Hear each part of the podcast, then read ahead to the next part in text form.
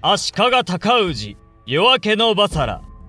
第3話天皇ゴム本。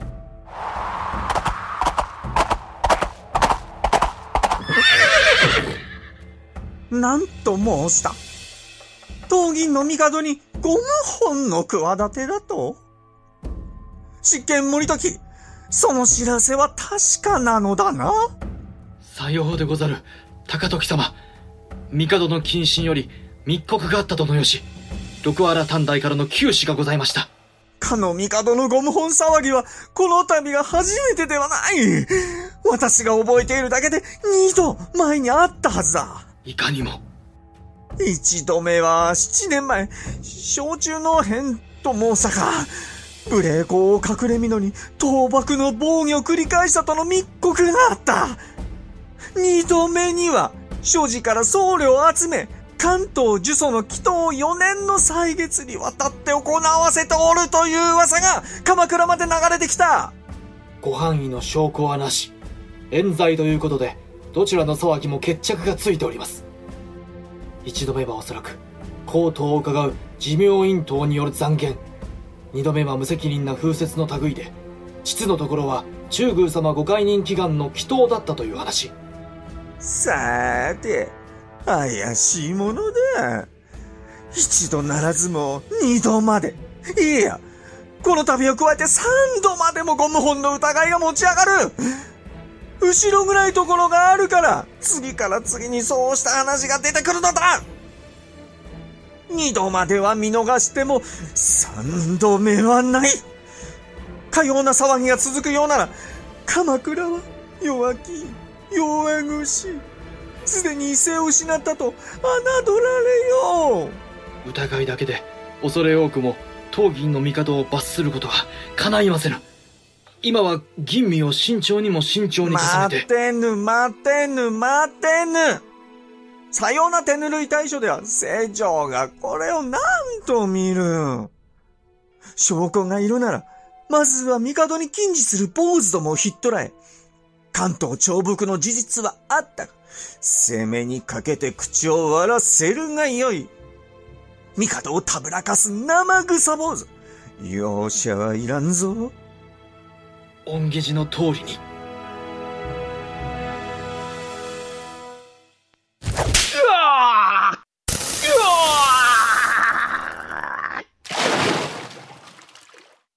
執権。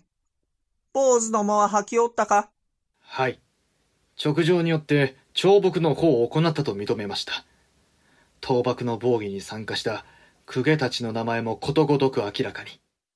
殺せ、殺せ、殺してしまえ地名院党からも、当銀の帝のゴム本は明らか、救命の沙汰はまだかと訴えが出されていたな。短大に命じて、鎌倉にあだなす者どもを都から一掃してやるのだ改元？試験？それは誠か？改元の御の量、帝が発せられたとはどうした次第だ？短大の報告によりますると、玄徳の言語を廃し、8月9日をもって、元寇元年に改めるように宣言なされたよしに。かような場合に悠長に改元とは、一体、帝は何をお考えなのだ？改元を認める必要はない帝のりを突き返せ恩下寺の通りに。かの帝がご在の間は、天下の性質はないようだ。直ちに投資を都へ使わして、上級の乱の洗礼に従い、帝はご敗、恩国へお移し参らせる。三千も兵をつけてやったら、幕府の部位に触れ上がって、まさかのお手向かいはなさらぬだろう。では、高時様、帝のお後はどのように？当銀の帝は大覚地頭のお血筋へ、寿命院党の皇族からお選びしたらよい。帝の代わりになる者くらい、いくらでもおる。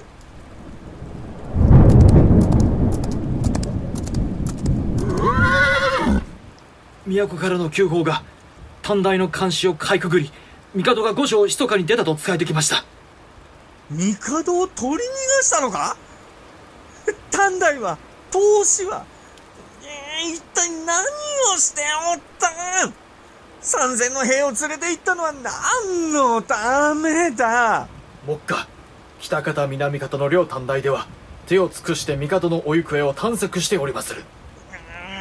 帝は往生際が悪い草の根分けてもお行方を突き止めよう。鎌倉の一心にかけて何としても逃すでないぞ。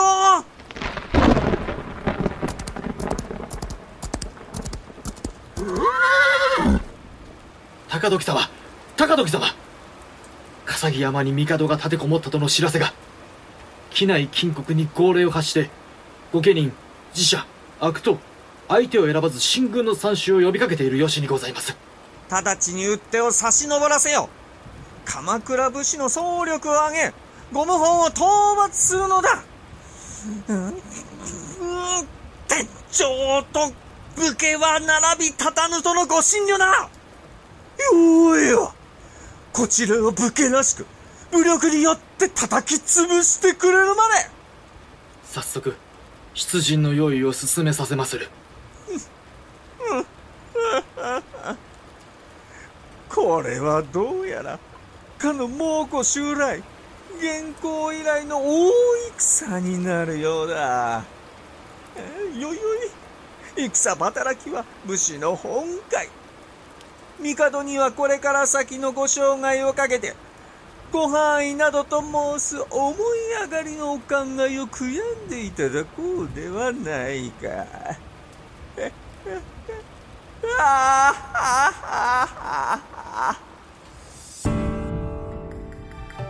時に元徳三年八月。それとも改元の御事のりに従い元寇元年の出来事とお話しする方が良いでしょうか。時の帝送り名を五醍醐と申し上げる帝は三種の神器を携えて御所を出ると南の笠木山へ臨行になり鎌倉幕府討伐を天下に号令なされたのです。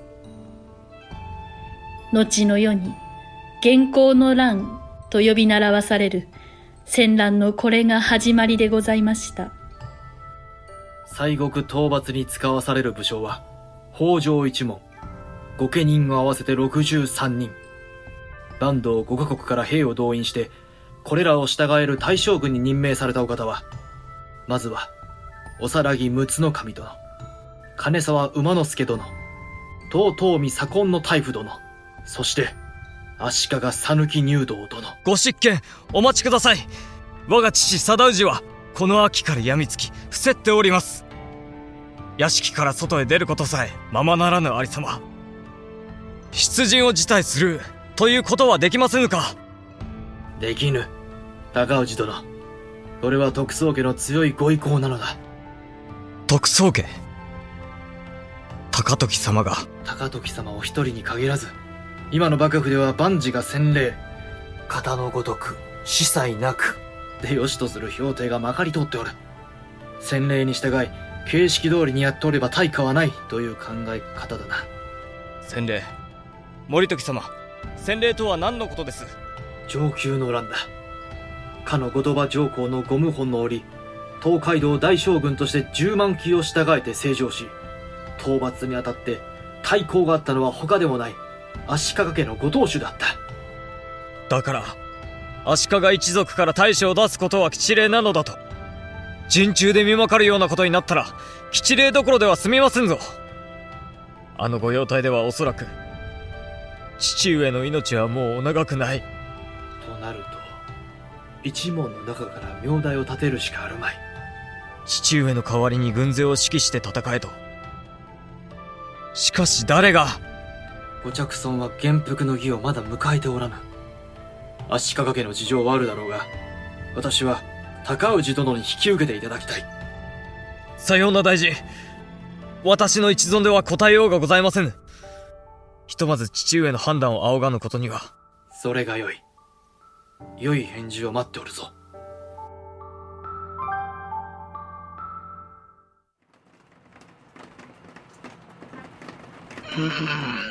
さようか。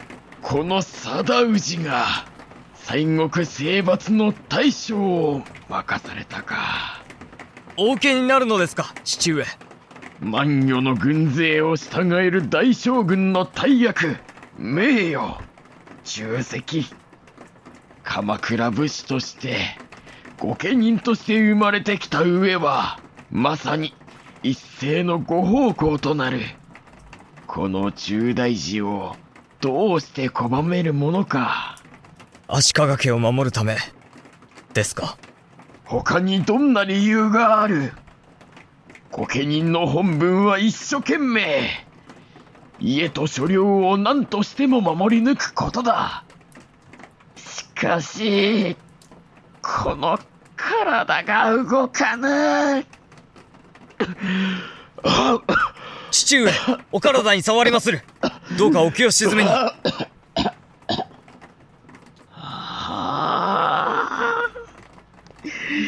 一年早く、一年早く、孫を元服させておけば、わしの手からお家を譲ってやることができたはず。せがれの子を、高吉の子を、大将にしてやることができたはず。ああ、もう一年早かったら、なぜだ高氏よ、どうしてお前しか、今、この大事の時に、わしの代わりが務まる者がおらんのだ。お家を守ってくれる者がおらんのだ。父上。どうして、どうして私ではいけないとおっしゃるのですかこの高氏にはお家を任せられぬと。どうして似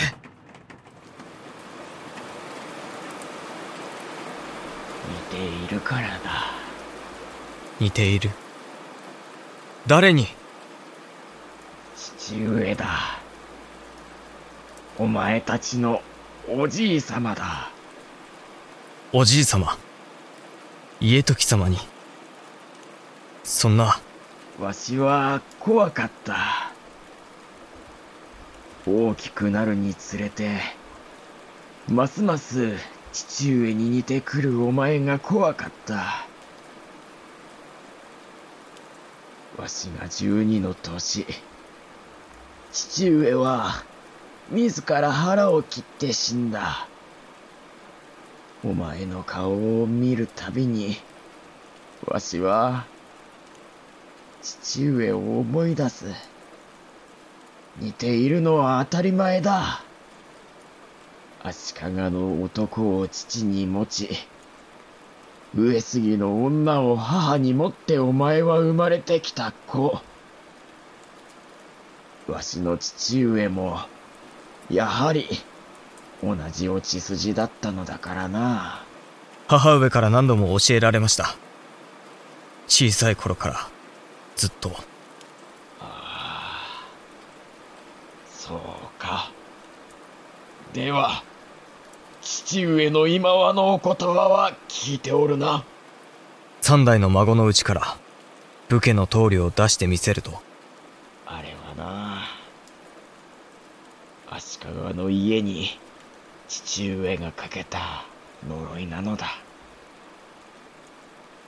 お前と弟は、父上の呪いを受け継ぐように生まれてきた。足利家の呪いを、私たちが。お前たちは、足利の家をいつか危うくする。それがわしは怖かった。わしの父上は、自陣することでお家を守ったが、お前たちが同じことをやったところで、やはり、お家が助かるかはわからぬ。父上がお命と引き換えに守ったお家を、誰にも潰させてはならない。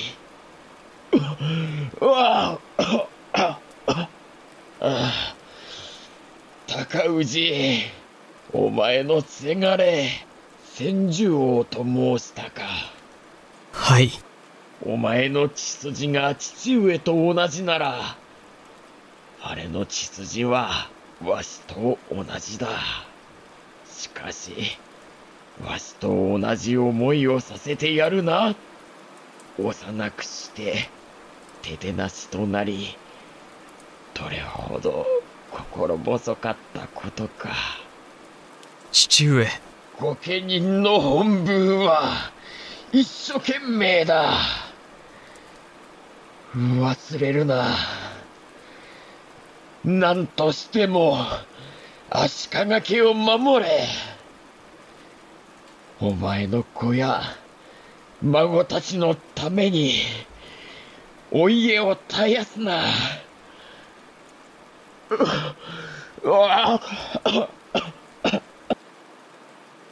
お言葉。しかと受けたまわってござる。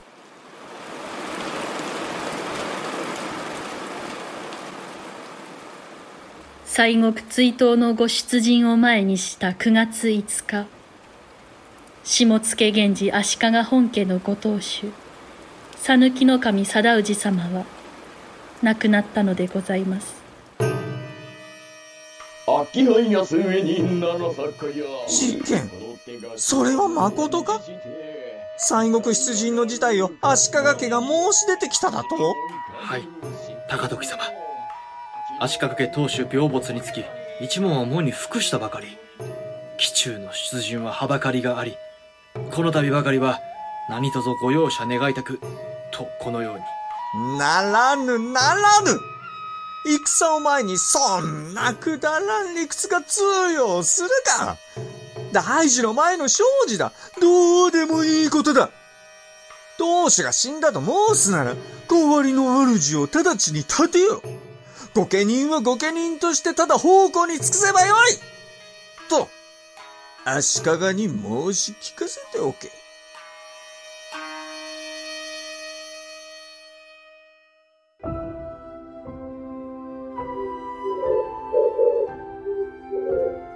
やはり、出陣の事態は叶いませんでしたか？型のごとく司祭なくということだご一族の気持ちはわかるが時期が悪い上級の変以来となる天皇家のご謀反なのだからな洗礼七礼の類に皆が強くこだわっている今の足利家は当主が不在。父上の弔いどころか、新しい主すら定まっていない。大将軍のお役が務まるとは到底。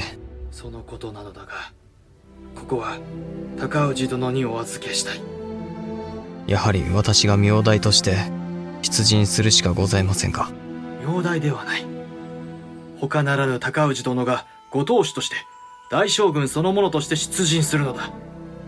高氏殿が足利家の主に立つのだ。私が大将軍に足利の主に。滅相もない森時様。いきなり何ということをおっしゃるのですか。私の妹婿だからひいきで申したのではない。今の足利家を任せるに足る者は高氏殿を置いてはない。なるほど。筋から申したらご着尊を減服させて直ちに家督を継がせるのが正しいだろう。しかし今は気球の時間違いが起きては困る。にわかに減服したばかりの子供を一手の大将に据えることはできない。本来なら私はお家を継ぐ立場ではない厄介者ですよ。そんなものが主になろうものなら納得のできないもの。面白く思わないものは多いはず。高時様はそれに北条の一番は私から何としても解き伏せる。今は足利の力を皆が頼りにしているのだ。この戦が終わるまで平穏が世に戻るまでは足利家を高氏殿に預かっていただきたい。この通りだ。力になってくれ。私が足利のお家を継ぐ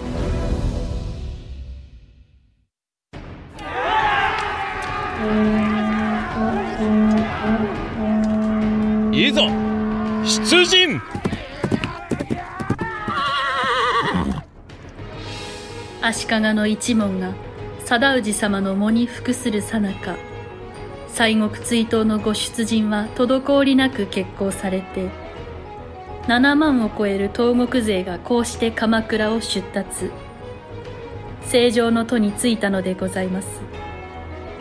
この時貞氏様と私の間の子高氏殿は足利家の新しいご当主として立ち大将軍のうちの一人に加えられて堂々と大軍を従えて出陣いたしました。高氏殿時に27歳の晴れがましい武者姿でございました。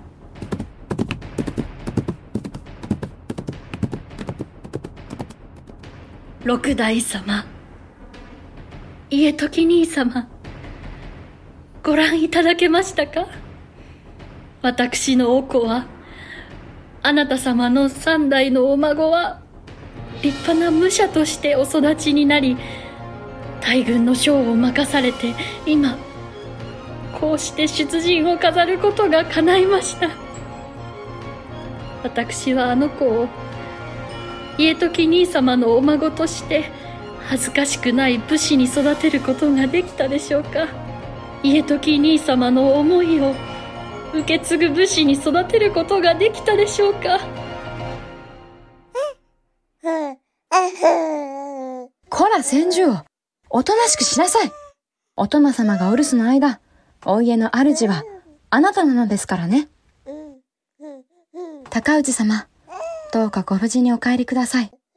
お留守の間、東子はお殿様のご分を信じて、千住王と共にこの家をお守りします。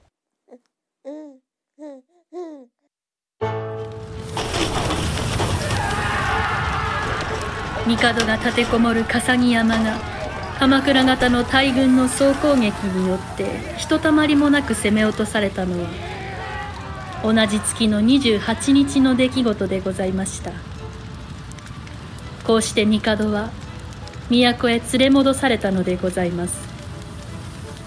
ゴム本に呼応して倒幕の兵を挙げた宮方の勢力も鎌倉方の前に相次いで討ち取られ最後に河内の下赤坂城が落ちたことで元寇元年のゴム本はひとまず鎮定されたのでございました。